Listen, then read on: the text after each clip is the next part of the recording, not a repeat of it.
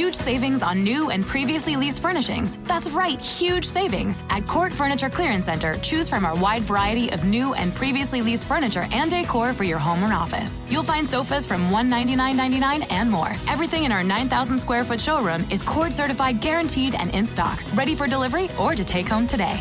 Visit our Chantilly Court Furniture Clearance Center at 13946 Lee Jackson Memorial Highway or go online at courtclearancefurniture.com. Mention Radio 20 and get 20% off. Blog Talk Radio.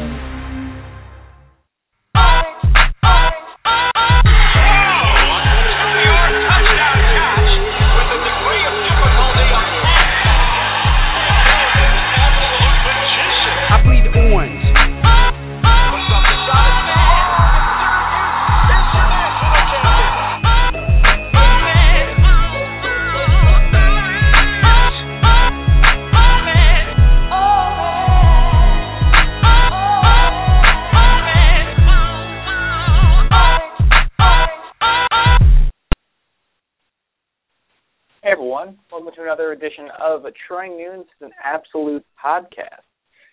I'm your host, as always, John Cassillo, and with me today is Dan Lyon. Hello, everyone. Uh, before we jump in, I want to give a shout out to our sponsor, Audible.com. They're a leading provider of spoken audio entertainment and information, and listen to audiobooks whenever and wherever you want, um, and get a free book when you sign up for a 30-day free trial today at audiblepodcast.com slash Nunes Magician. So yeah, it's uh officially just basketball season. Yes, we've been we've been freed from our our unfortunate football bonds, and now we get to watch uh, a better basket, but still kind of frustrating, but you know, still overall I think pretty decent basketball team exclusively. So I don't know it was uh, it was a wild and bumpy ride, but I can't say I'm disappointed to see it end. yeah, I think that was the worst part for me. Is, after months and months of counting down to to football season and everything else, to to be praying for it to be over um, by mid-November. It was just heartbreaking to me as a football fan, and I, I know you feel the same. Yeah, it just it, by the end it really felt like a chore to follow the team, and there were like I'm watching the BC game, and I want to be watching. I mean, I was watching other games as well, and I find myself paying way more attention to a Michigan Ohio State game that I don't care anything about, rather than you know the team I actually root for and support. So, just really disappointing from that end.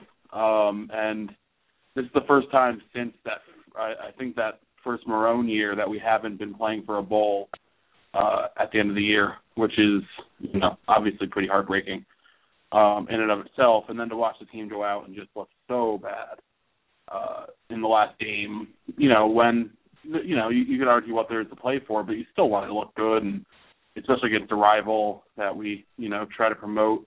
And you know we always talk about toughness in northeastern football and all this stuff, and we just you know it's been embarrassing. And luckily, no one seems to have noticed.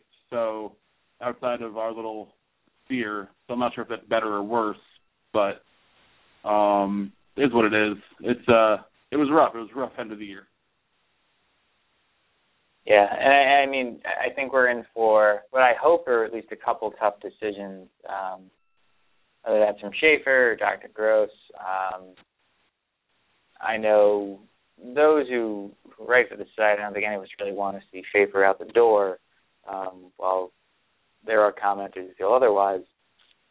Um, but I, I do think that, that there have to be changes, kind of, um, in some way, shape, or form. Um, I'm not sure where, but, I don't think that this is the type of season that, even with injuries, you can just sit back and go, okay, we're going to give you the same coaches, the same product on the field next year, and expect the fan base to be okay with it. No, and I think one very easy change they could make is uh, texting recruits who have committed to their school back. That'd be that'd be a good change that I don't think requires even you know any staff uh, turnover. So hopefully we see that because that's uh, not something we want to become known for, especially when we're struggling to win games and recruiting is having an uptick, but we don't know what the future lies in recruiting because of the assumed departure of George McDonald. So yeah, that's really a bad bad look for a team that didn't do well this year. Like a, a, a decent team, you know, can can they shouldn't do it either, and most of them don't, or if they do, you know, it's it's you know signed off as a cost of doing business with a great school. At three and nine, Syracuse can't afford to be alienating when uh, you know coaches and and friends and family members remember that stuff. So that was really disheartening to see today. Yeah, I was very disturbed by that, and and I saw that uh, in my tweets kind of about it started appearing in some other uh, blog posts around the web. But um, it, it it's definitely not the type of thing anyone wants to hear about their program. But again, like you said, especially one that has struggled as mightily as Syracuse has, and just really hasn't hasn't seemed like they're up to snuff um, in the recruiting game and on the field this year. Um, you know, now we've given ammo to to, uh, to a lot of other schools in the area that can easily just point out, oh hey, like you go Syracuse and you know nobody cares about whether you text them or not, or you come to you know insert Northeast school here, um, and, and, and all of them have that trump card on us, whether or not that's something that they've done in the past. It hasn't uh, really been publicized much. I mean, it's just it's, it's unacceptable that if you're if you want a kid to come play for you, um, you, you might want to you know actually show that you want it um, here and there. The the other part of it is that it also really sells home that we're we're totally committed to this mythical Tim Lester multiple offense. Um, because why else would we be turning away players who want to play for Syracuse if they unless they really don't fit the system? But at the same time, is that a wise thing to do when who knows if the system's even going to to be in existence for more than a year? Like, would, would anyone be shocked if Tim Lester was a one and done offensive coordinator here? I don't think so. I hope. I think we all hope that's not the case. We hope his, his offense is great. But is it really um, is it really wise to to turn away players who, you know, we have a ton of scholarships available, um, maybe more than we expect. Because I don't, I, I still would bet that Durell Eskridge leaves. I mean, if a player is good enough to play for Syracuse in general, is it wise to cut them loose just because they don't fit a system that who you know we don't even know what it is?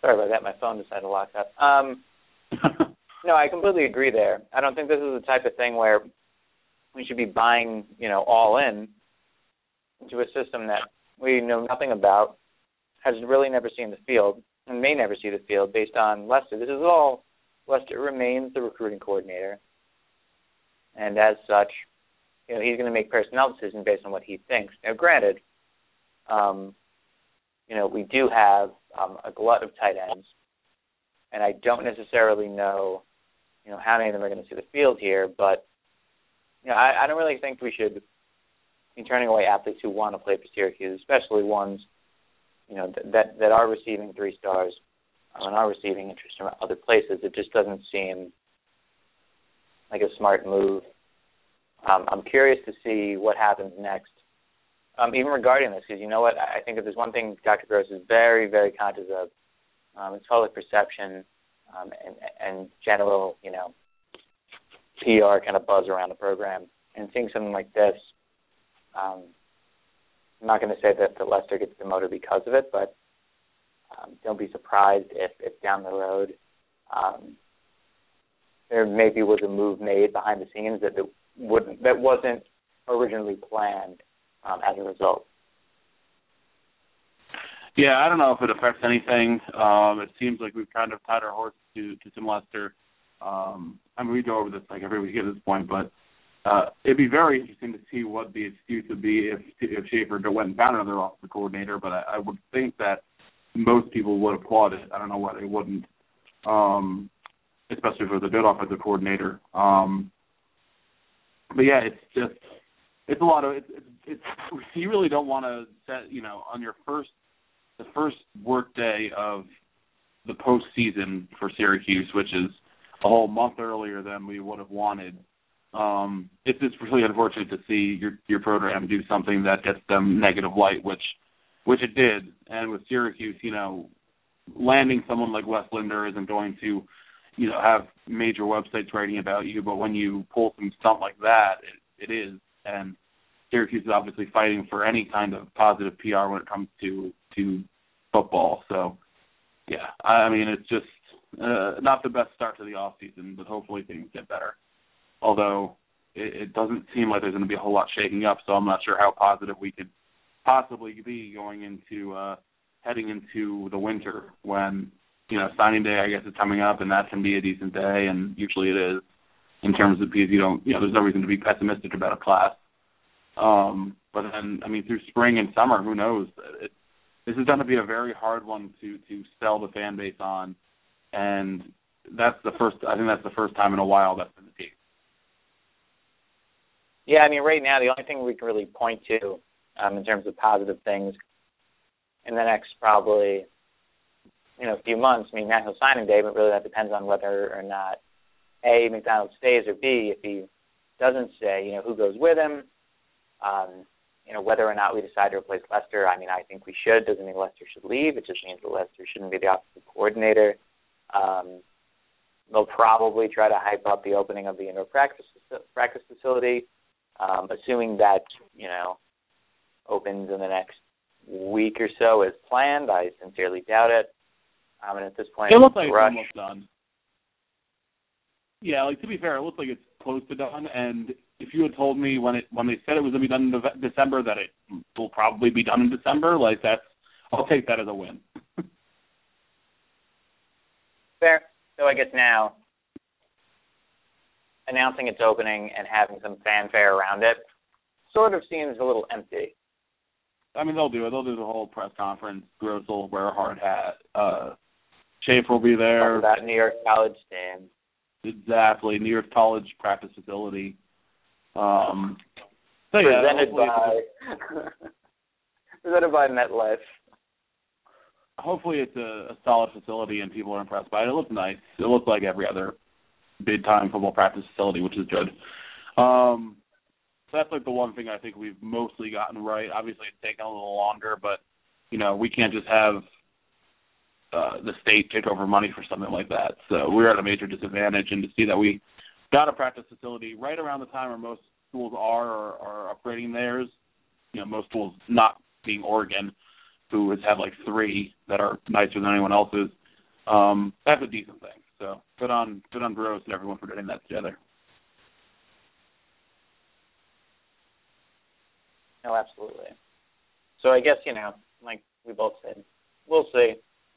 I'm encouraged, probably not encouraged enough that things can improve, that we can make changes. Um, the one other thing I'll bring up football-wise, uh, before we kind of divert to, to greener pastures, is uh, the the article today on uh, on Coug Center, the uh, SB Nation Washington State blog, which I know we talked about um, kind of internally earlier today. It was just so spot on, and and while I understand that situations are different, uh, Mike Leach obviously had a much you know higher pedigree coming into Washington State, but um, at the same time, there are a lot of the same challenges Washington State, um, sometimes even more so um, versus Syracuse. And I think that it's a worthwhile comparison, looking at kind of how rebuilding works, going from you know year one, getting blown out, year two losing, not getting blown out, year three, you know winning but winning tough, and then year four just winning straight up. Um, I, I think while it, it brings some cause for for us to be a little more hopeful. Um, I can understand why you know some have kind of diverted to a different um, tact toward you know okay well well how long have we been in this stage? How long have we been in stage one or stage two? Um, which our our fan base in particular is very uh, very anxious to do usually is kind of you know where do we stand? How do we gauge ourselves? Um, and so Yeah, I guess was- you know was- just touching off on that before we get into basketball It was a really good piece, and I, and everyone should go read it because the the similarities are are really striking between the two programs. Who, you know, shouldn't shouldn't have that much in common, um, being on opposite coasts and and you know basically two completely different conferences and whatnot. but they're very similar. Um, I'm sure both schools uh, face similar recruiting challenges. Um, Washington State's really in the middle of nowhere, and like that's not a big. I mean, Washington in general is not like a huge football state, and they're all the way on the other side of of the state in terms than from what I assume the uh, the main uh, source of talent is.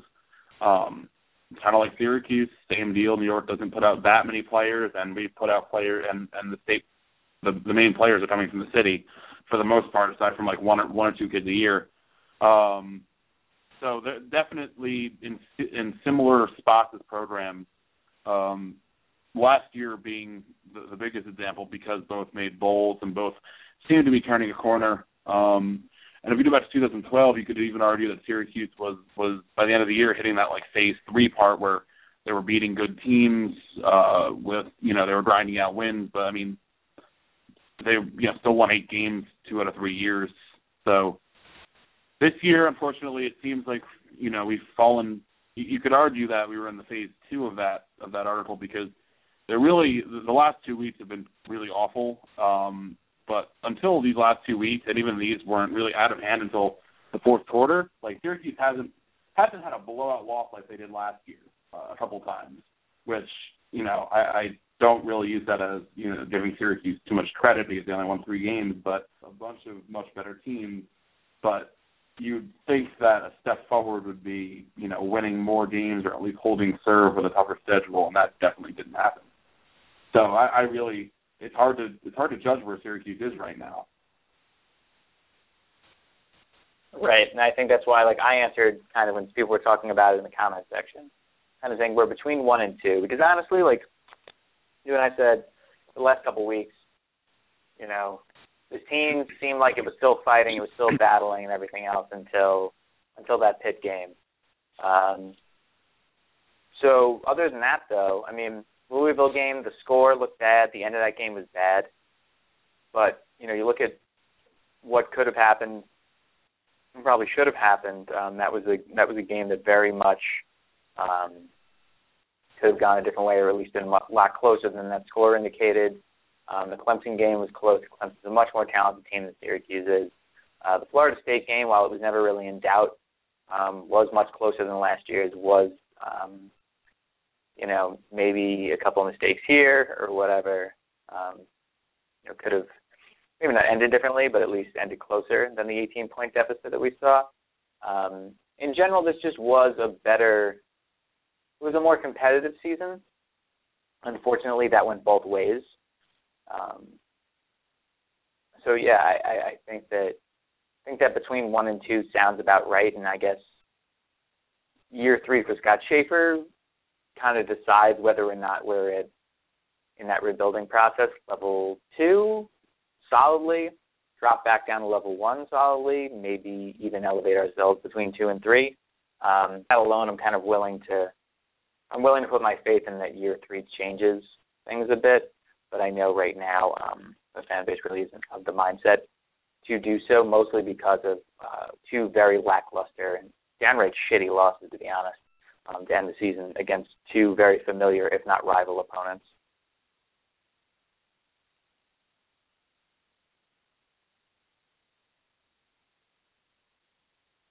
Yeah, for sure. Sorry, I had my phone on mute. Um, that's the thing. It's it's it's really you're stuck in between those two spots where obviously 2013 you put more wins on the board and that's ultimately the goal, but it seemed like we were farther away from the top. And now who knows? Because we got jumped by a, pretty much everyone not named Wake Forest in the standings. But who knows it, what how much of that was just fatigue from all the losing and all the close losses and and what and everything else. Um, it's just it's it's a tough spot. And the other thing is that Shafer was brought on for continuity, um, and it, it doesn't really seem great if continuity from the Marrone era turns into a rebuild because it seems like he should have been taking the team. You know, maybe a slight setback last year, but ultimately it seemed like he was going to do a good job of making of building that bridge, and instead, uh, it seems like we're we're heading back down the ladder, which is not what you want, and especially not with an unproven head coach the next year is a, a huge thing. And and I was perusing some stats today. Like Syracuse had a top 30 defense this year by a lot by a lot of metrics. So that team is going to be under next year. We lose a couple of big linebackers and whatnot, but the the defense has been pretty consistently good since Marrone and Shafer started. I'm not worried about that so much. Um, and you can look at that and say if the defense is at least like a top 40 unit next year, uh, which there isn't a ton of reason to believe it won't be, the offense just needs to become like average, and this team should be another bowl team again. But the problem is that they were so below average, they were downright downright dreadful um, after Hunt got hurt and we made the moves and switched uh, offensive coordinators. Basically, after the Florida State game, they were so bad that it, it makes me wonder if that's even possible with the same the same group largely.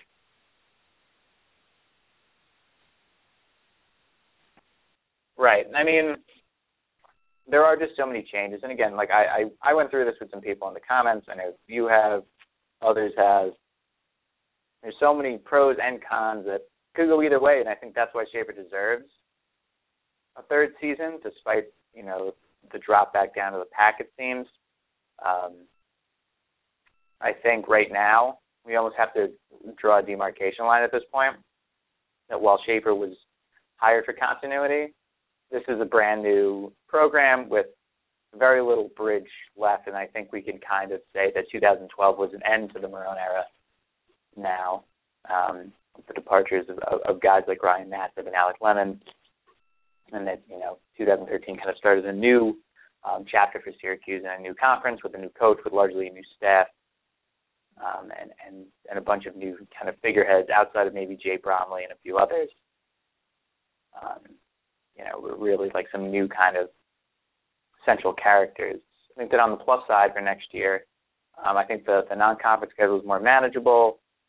Um, I don't believe that USF is a pushover by any means, but I think it's a good game for us to have on there. Um, I know we struggled with them in the past, but again, that that's a much different program than the one that largely beat up on us while we were in kind of our darkest hours in the Big East. Um,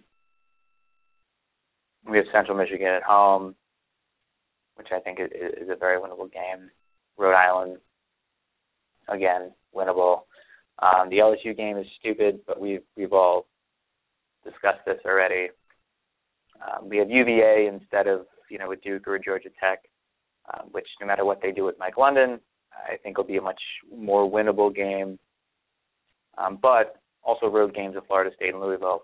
You know, the offensive line is going to be retooled, as is the defensive line. The linebackers I'm never worried about, and I know a lot of people have brought up Cam Lynch and Dyshawn Davis. And while you can't replace those guys, um, you know, completely, we did talk about this in the past and how Cam Lynch came in and replaced guys, and Dyshawn Davis has come in and replaced guys. So that linebacker group has been great at this point for a good six or seven years. Um, and and we we need to realize that that you know for the most part, the same strengths are going to be the same, and the same weaknesses are going to be the same. I think that uh, a young group of defensive backs are going to need some time. I think um, the defensive line is going to be as stout. I think the linebackers are going to be as stout and as aggressive. Um, the offensive line is, is came in. We thought it would be a strength. It ended up being not the best unit, and, and I think we're going to be in the same boat next year. Um, the key, as we said going into the season, is going to be you know run the ball, and we should be focusing on that and quarterback play. And if we can play more mistake free, it doesn't really matter who's catching the ball or who's running the ball or who's in front of them. We can play mistake free football. Um, we stand a much better chance of winning a lot more games.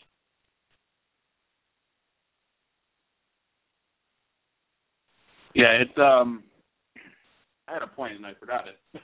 but uh it's oof. I don't know. I had something and I just totally lost it. But if I think of it again, I'll come back with it. Um, uh, I was actually I was interested in um in your your uh, stock up and stock down uh, piece today, which I was actually just rereading. Um, I don't know. It, it it doesn't seem weird that we don't seem to be on the precipice of making any coaching changes, at least you know not forced ones, considering this team had you know such a poor season and fell apart at the end. Like it, it, I think someone, I'm not sure if it was publicly or, or just amongst our our little group here, um, raised the question of, of if, if if Shafer um, is totally unable to part ways with one of his friends, or even in the ter- in the instance that he did with McDonald, he just used him to bump another one up. Um, it, it seems like Marrone every year we had at least, and and you know, not it wasn't always his choice, but we always had one or two guys shuffling in and out, and that seems pretty normal for college football. Uh, does it? It seem strange to you that he uh, it, we don't seem to be on the precipice of losing anyone or or or replacing anyone, and obviously the stuff usually happens a little later, so it might still happen, but uh, it also could mean that if we don't lose anyone naturally, you know, did, did we hire a bunch of guys that other teams weren't uh, looking out for? Aside from, I think Chuck Bullough, I've seen a couple of different uh, programs talk about, but other than that, he might be the only one who, who other teams even look at now. Right. I mean, that's never a good spot, no matter where you're at on the totem pole. Um, whether you're where we're at, kind of, um, you know, towards the, the bottom half of, of the Power Five conferences, or you're, you're at the top half or the bottom half of, of, of the Group of Five down below. Um, your staff should never be in a situation in which no one would hire anyone on it. Um, because there's always a higher ladder, you know, to climb um, and and that goes all the way up even to the top of the pros. There's always there's always another job, and that's how coaching works. And to to look at that staff, and and, and it was it was stark to me doing that uh you know kind of stock report uh, today was who is hiring any of these guys, and I said it in our internal conversation. You know, to me, it, it, it said a lot that these guys were all willing to drop everything and, and jump on a plane immediately for Shafer. And, and while part of that speaks to loyalty, the other part speaks to it. There's nothing else going on, and you know, I that's not to take away from some of the better guys on that staff. I know Tim Zouts and and and Bullough and, and Clark Lea. Like these are guys that do a good job. Um, DeAndre Smith as well. Like do a very good job, but they're not doing a job that that generates interest from elsewhere. And that's I think where the concern comes from.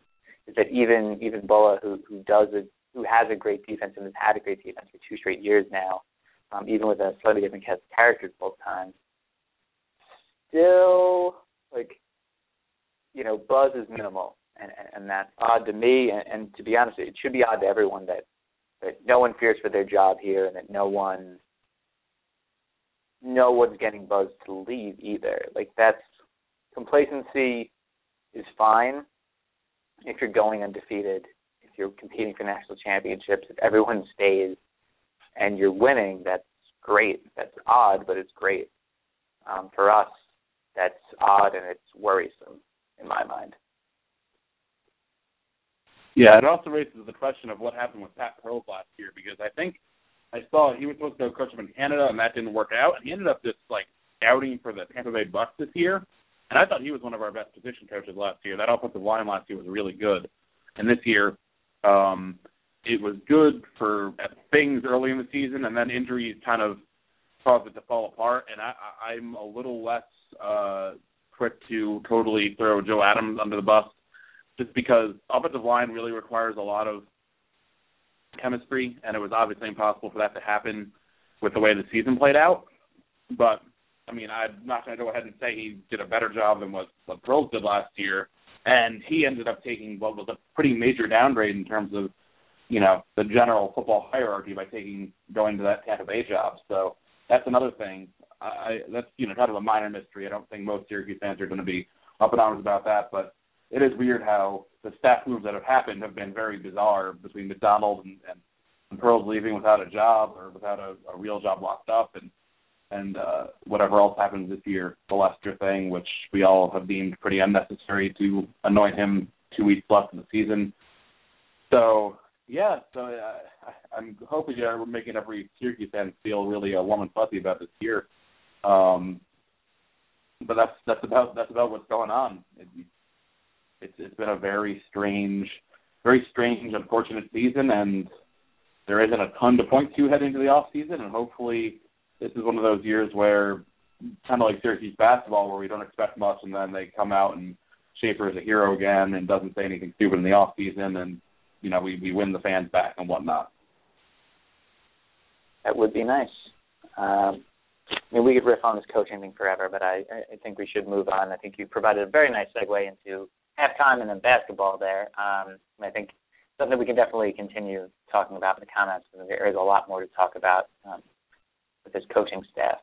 Um, before we get to halftime, first want to give a shout out to our sponsor, Audible.com. They are a leading provider of spoken digital audio entertainment and information, and they have over 150,000 titles for you to choose from to listen to on any device your heart desires, including the one you're listening to right now. Um, and if you sign up at our URL, audiblepodcast.com slash magician, you can get yourself one free audiobook and a one month free trial of the service. So yeah, very much uh,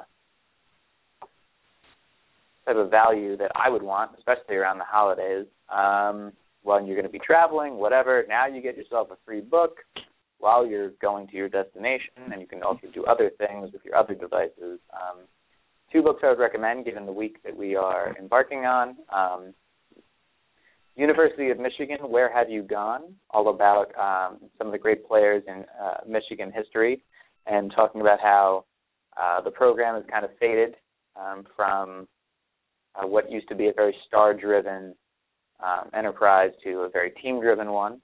So that was interesting.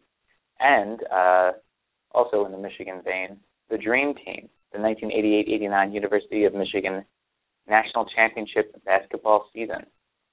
Um, so yeah, that's uh, something worth reading for sure if you care about Michigan at all. Um, and now we're on to booze. What have you been drinking, Dan? Um, unfortunately, not too much exciting stuff this weekend. It was mostly your normal macro brews and other cheap things. I haven't had a chance to really get out and try too many other craft things, but um, hopefully this weekend I'll have a little more opportunity, a little more time. I was trying to stuck at home with whatever my parents are buying this weekend, unfortunately.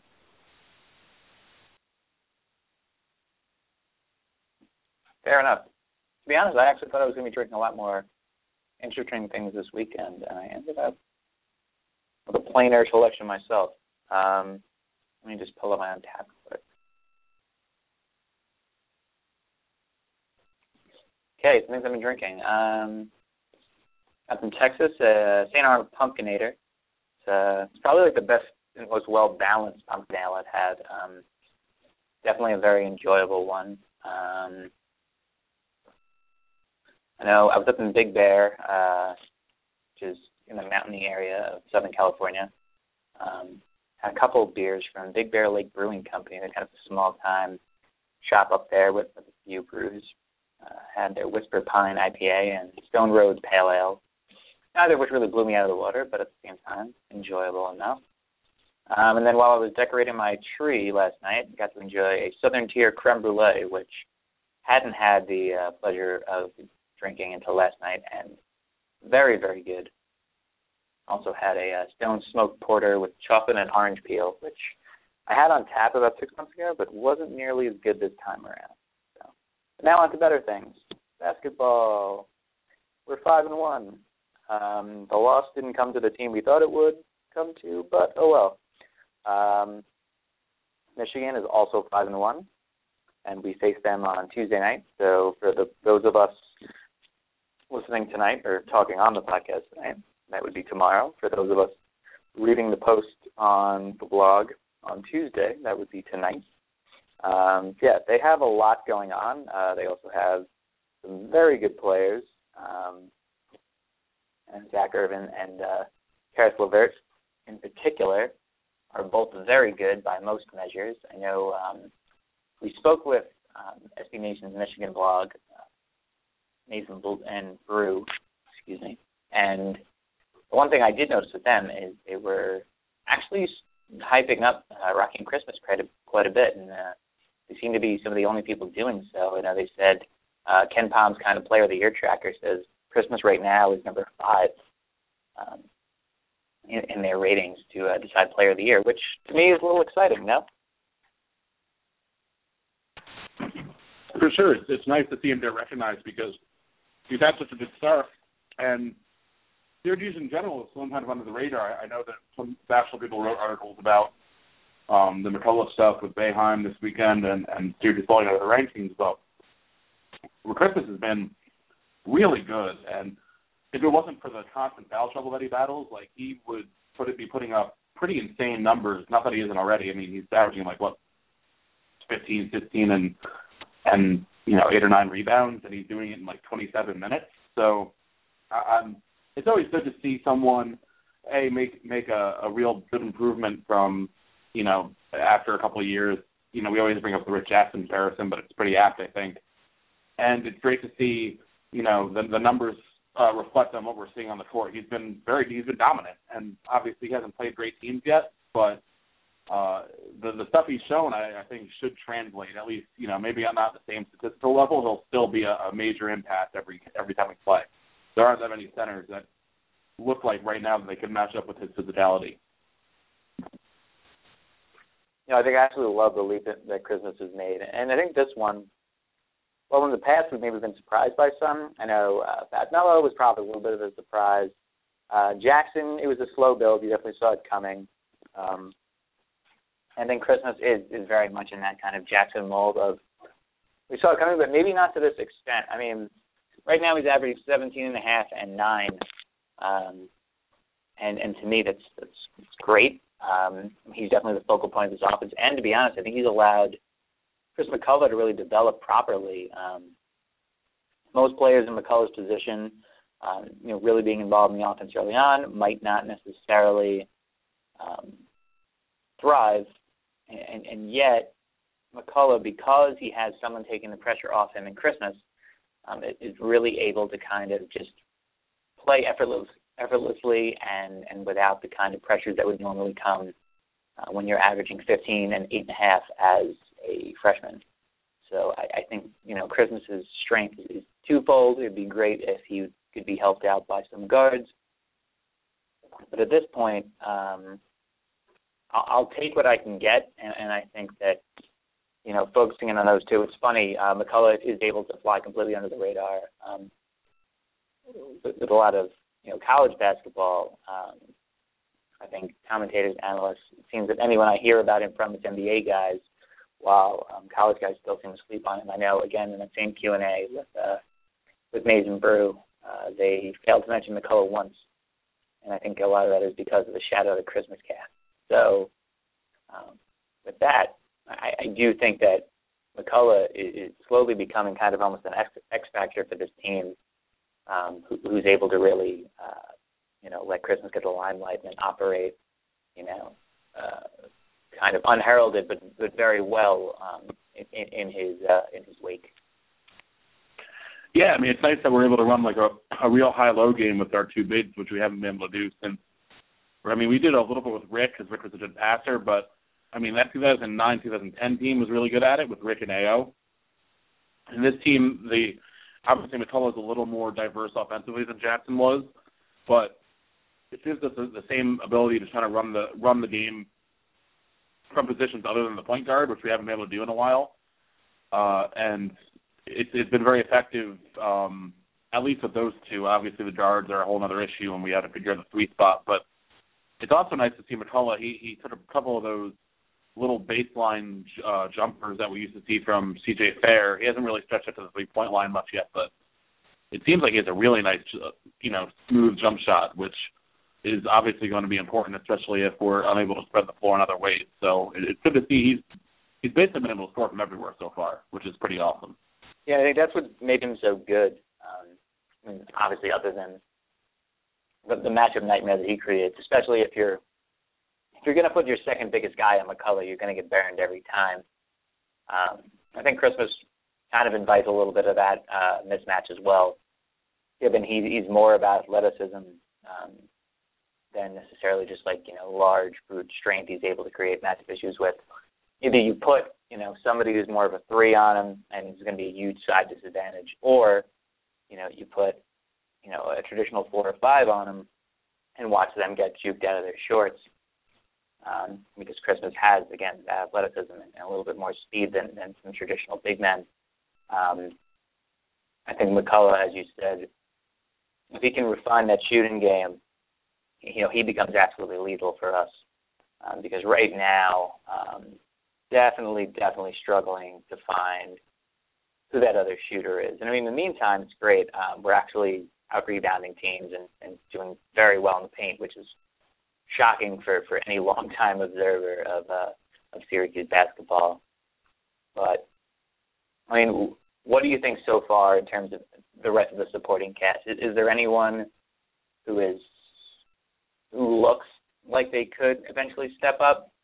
Now the rest of these guys, I'm not like looking down the list. It just doesn't seem like anyone has been able to consistently get it going, and that to me is at least a little bit scary.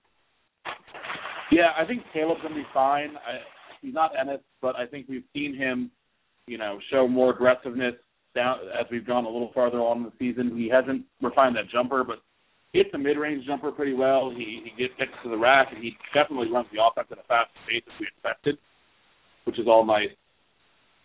Um, Cooney, obviously, jump shooting is still a major issue. Got to figure that out because he's really the only guy I have any hope for, and, and any hope is just like I've seen him do it before, so I assume he could do it again, but I won't say that it'll definitely happen. But um Patterson and and BJ, you know, are, are interesting players, but clearly Boeheim doesn't quite trust them enough yet. Um, it'll be interesting to see what Roberson uh, looks like when he gets back, because it seems like that injury that he had, um, I think what, I forget what it was, back spasms or something, uh, or no, uh, abdominal strain. Um, it seems like you know that might have been hampering him. I think Boeheim said that, um, and he was supposed to be a, a more aggressive player on the glass, and he might help out some of the rebound issues we've had in the last couple games. Um, but overall, I, I think the, there are good pieces. I just think we need that one, one or two guys that need to start being a little more aggressive with taking open jumpers, and we got to find a way to knock them down. That's really the one missing piece because otherwise we're we're playing very solid D. We're we have the inside game we haven't had in a while. We're turning out in transition, um, sometimes repeatedly because that zone can turn people over quickly that the jump shooting is just kind of an albatross right now. And um, I guess last year they never figured it out, so there's no guarantee they do. But uh, I, I still hold out some hope that at least we become like a, a mediocre three point shooting team, which will be a lot better than we are what we are now. At this point, are we the worst three point shooting team? No, we're in like the bottom like twenty though, and that's not good when there's like over three hundred teams. I know we were in the bottom twenty last week, and then we've gotten even worse since. Now shooting less than twenty percent from three, which I feel like if you grab like ten guys off the street, they'd probably be able to do just as well. If yeah, I, see, I'm a big proponent of like the three point shot is the most efficient shot in basketball, especially in college where it's closer. But not when you're shooting 19%. It, then then that goes out the window. So, uh, but unfortunately, I, I just can imagine better teams, bigger teams running some some crap zone against us and it working because we just can't bury an open jumper. So, I mean, hopefully, we've we've heard that you know we've we know what Cooney can do when he's on. We've seen or we've heard of BJ Johnson's the best shooter on the team. We know we've heard that Patterson can go off twice a week. Um, but none of these things have happened yet, and it seems weird that none of them have happened in the first six games. Like you think it would have happened once. So hopefully we're due, and it's not that we're just really bad uh, at shooting the basketball, but I'm not really holding out. Uh, I'm not. I'm not ruling anything out so far. I think that's the interesting thing this season is that kind of everyone's everyone's kind of waiting. I think that includes you know Boeheim and and the coaching staff is everyone's waiting for for one of those guys to get hot, and and it's just not happening. Um, and and I guess what worries me, and probably worries everyone, um, is what happens when you know we get to conference play, and it still hasn't happened. Then like how many losses are we looking at in the ACC if we can't really hit a jumper? Um, and this team, you know, reverts back. Well, stays true to form to what it did at the end of last season and can't hit more than probably you know, well can't score more than about sixty to sixty five points max on any given night. Like looking at the at the top teams in college basketball this season, just like last season. I just don't think that's going to cut it, and that that I guess I mean you don't want to get too pessimistic this early, but it's definitely frightening thinking about you know what's ahead. And I guess you know we'll know more after the Michigan game, but definitely a lot of worry that, that I'll try to shelf for now, but it, it's going to become increasingly difficult, especially if we, we find ourselves losing on Tuesday. For sure, and, and the, the ACC I think got better overall. Obviously, Louisville being in the league gives it a bump up, but we see Miami has kind of emerged a bit. Some of the bottom teams have improved. Um, Florida State looks awful. I, I I don't know what they're doing now, but I saw before I before I left my office that they were down big to uh, uh, who were they playing? Nebraska, who has had some a couple iffy losses this year. So, um, but overall, I think the league is a little stronger this year, especially Duke looks amazing.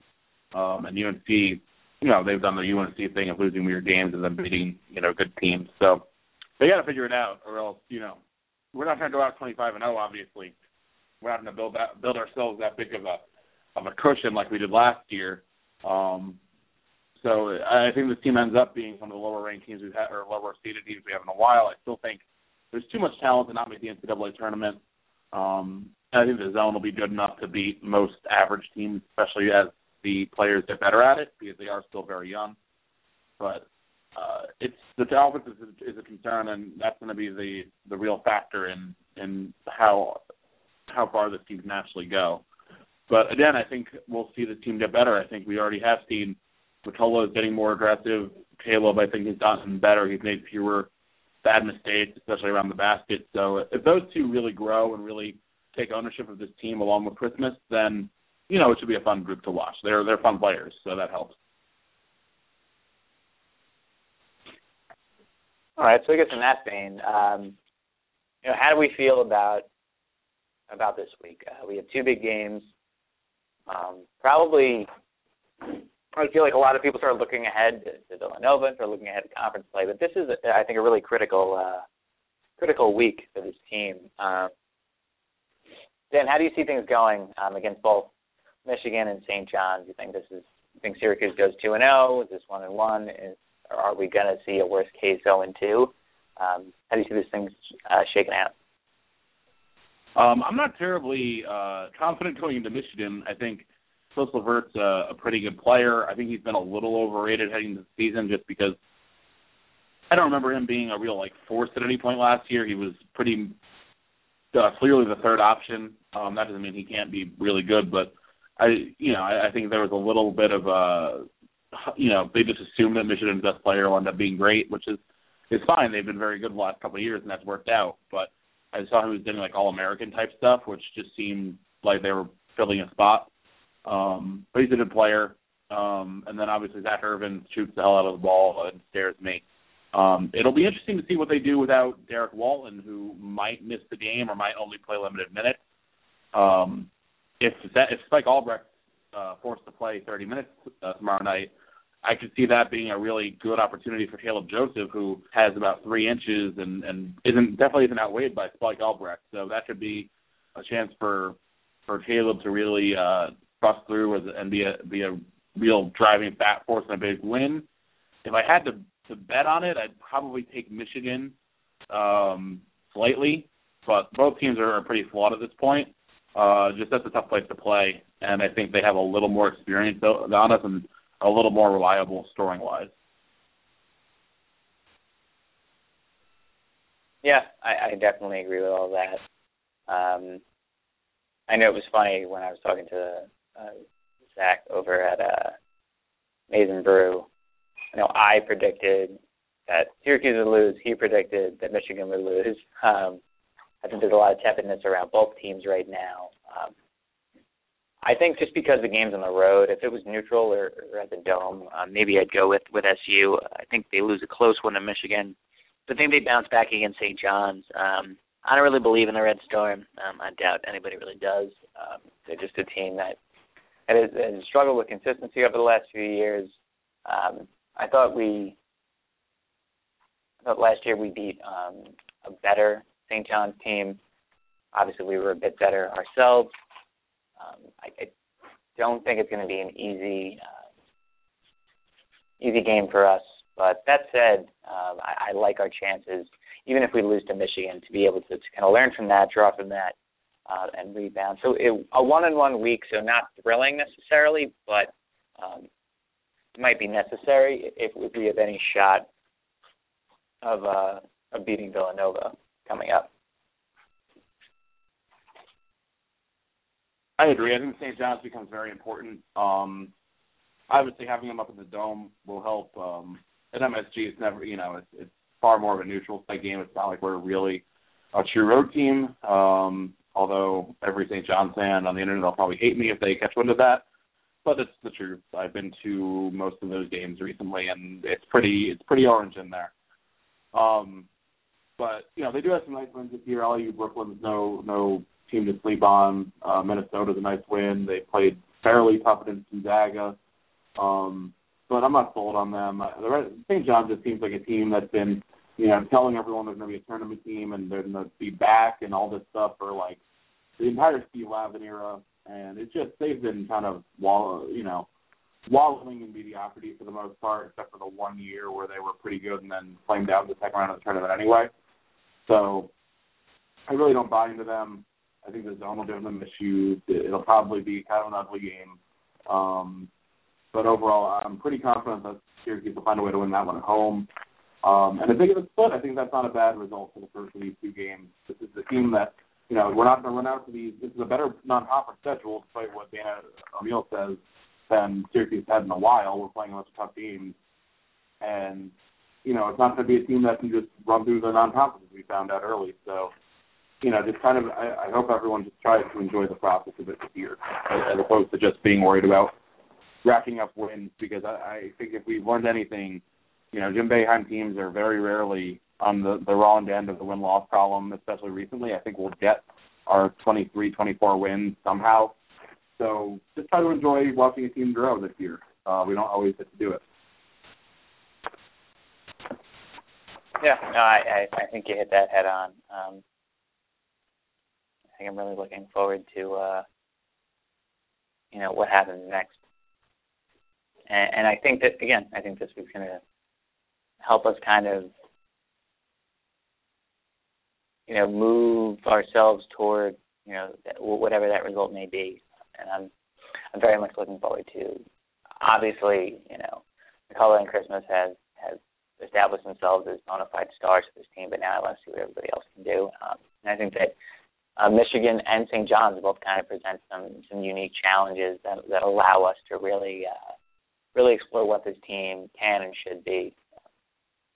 Fun week ahead, um, and then we have, I mean, not to get too ahead of ourselves, Villanova, and uh, also a very feisty um, Louisiana Tech team. I'm not sure I'd be thrilled to play. I know I pointed that out when the schedule came out. Still not thrilled about it.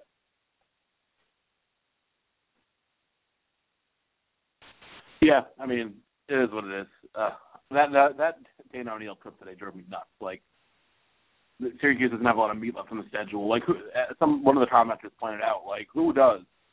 We're halfway through the non-conference, two backloaded the non-conference schedule. It's ridiculous. Like she just, it seems like we can't do a season, and she doesn't even. She's not even like a Syracuse beat person, but she can't do a, a, a season without just driving home that stupid talking point that applies to virtually every team.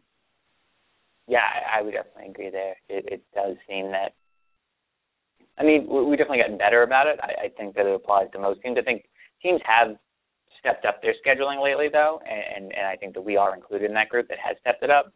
Um, and I think that you know lazy writers will continually write what they are, but at, at the same time, I, I think eventually, you know, it, it has to it has to go away. Um, just based on facts alone. So, so I guess we'll see. I, I I say it every year that that but that'll vanish. I, I think maybe this is the year um, because we're kind of flying under the radar. But I guess we'll see.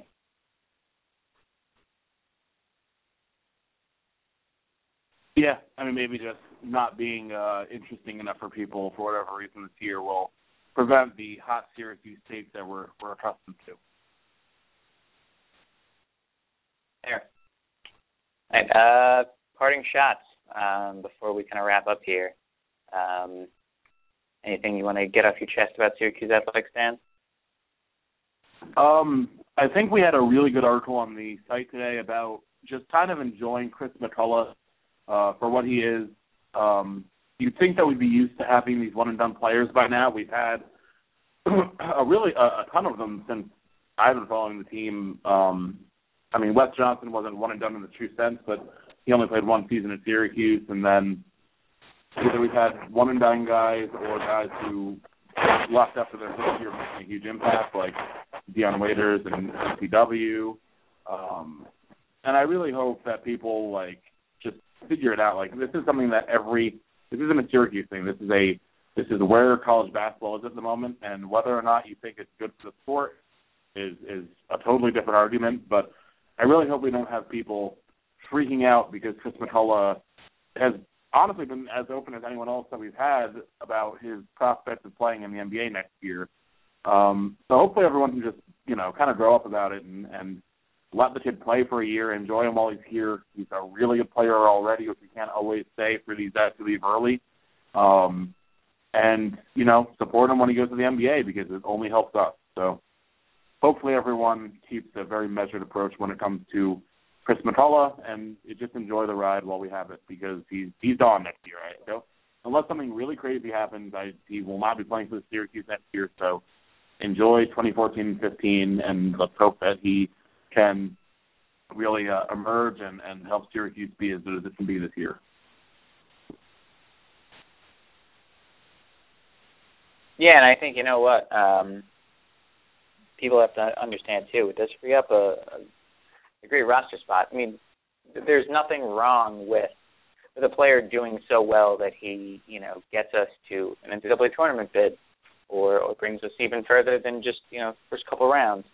Um, I, I think a lot of this animosity seems to stem from, at least in my eyes, for Syracuse fans, seems to stem from uh, Donte Greene's departure, um, and then later Paul Harris and Eric Devendorf. And though Devendorf and Harris were at least involved in more notable moments and more memorable games, um, Greene's departure after doing very little for the team um, has kind of, you know, I, I feel like it, it's it's really rubbed off on on all SU fans, where you see just a, a constant rooting against, and like if you don't if you don't lead the team to a Final Four, then you don't deserve the lead, and that's you know ridiculous.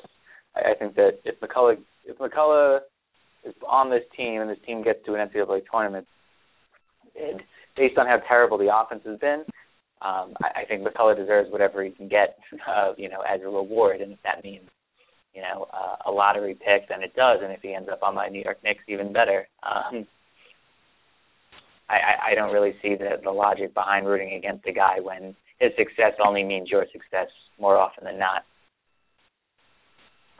Yeah, and the nice thing about him is he, you know, I, I don't think you know there's, too many players are guilty of this, but it definitely happens. But Vitello's been playing very much within the system. He's been, you know, he hasn't been really looking for his. I know people accuse Donte of that, but that was he still, you know, that team is still banged up that he kind of needed to. But McCullough's been playing the role he needs to play. He hasn't been taking too many shots. If anything, he could probably take more. Um, so he definitely isn't going out and just looking for his, which you know you can probably accuse some some freshmen who are looking to the NBA of doing. He just happens to be really good, and he's been hyper efficient. So um, he's definitely playing within the team concept. He's definitely playing the way that Boeheim want needs him to play, and obviously Boeheim will probably not give him uh, as much credit as he probably deserves, and that's probably motivational. But um, it's not like he's doing anything to harm the team, and if he leaves after the end of the season, you know, more power to him. So uh, hopefully he continues to play as well as he is uh, so far. Touche. All right, uh, guess that'll wrap us up here. Um, Dan, as always, thanks for joining for the night. Oh, thank you for having me Of course. Well, for uh, Trains and Absolute Podcast, I'm John. That was Dan. Uh, be sure to uh, review, rate, subscribe to us on Blog Talk, on iTunes. Um, we usually say nice things about Syracuse sports. Occasionally we don't, but it comes from a place of concern rather than a place of hate. Really, we mean it. Um, and yeah, two big games for SU this week. So uh, go Orange.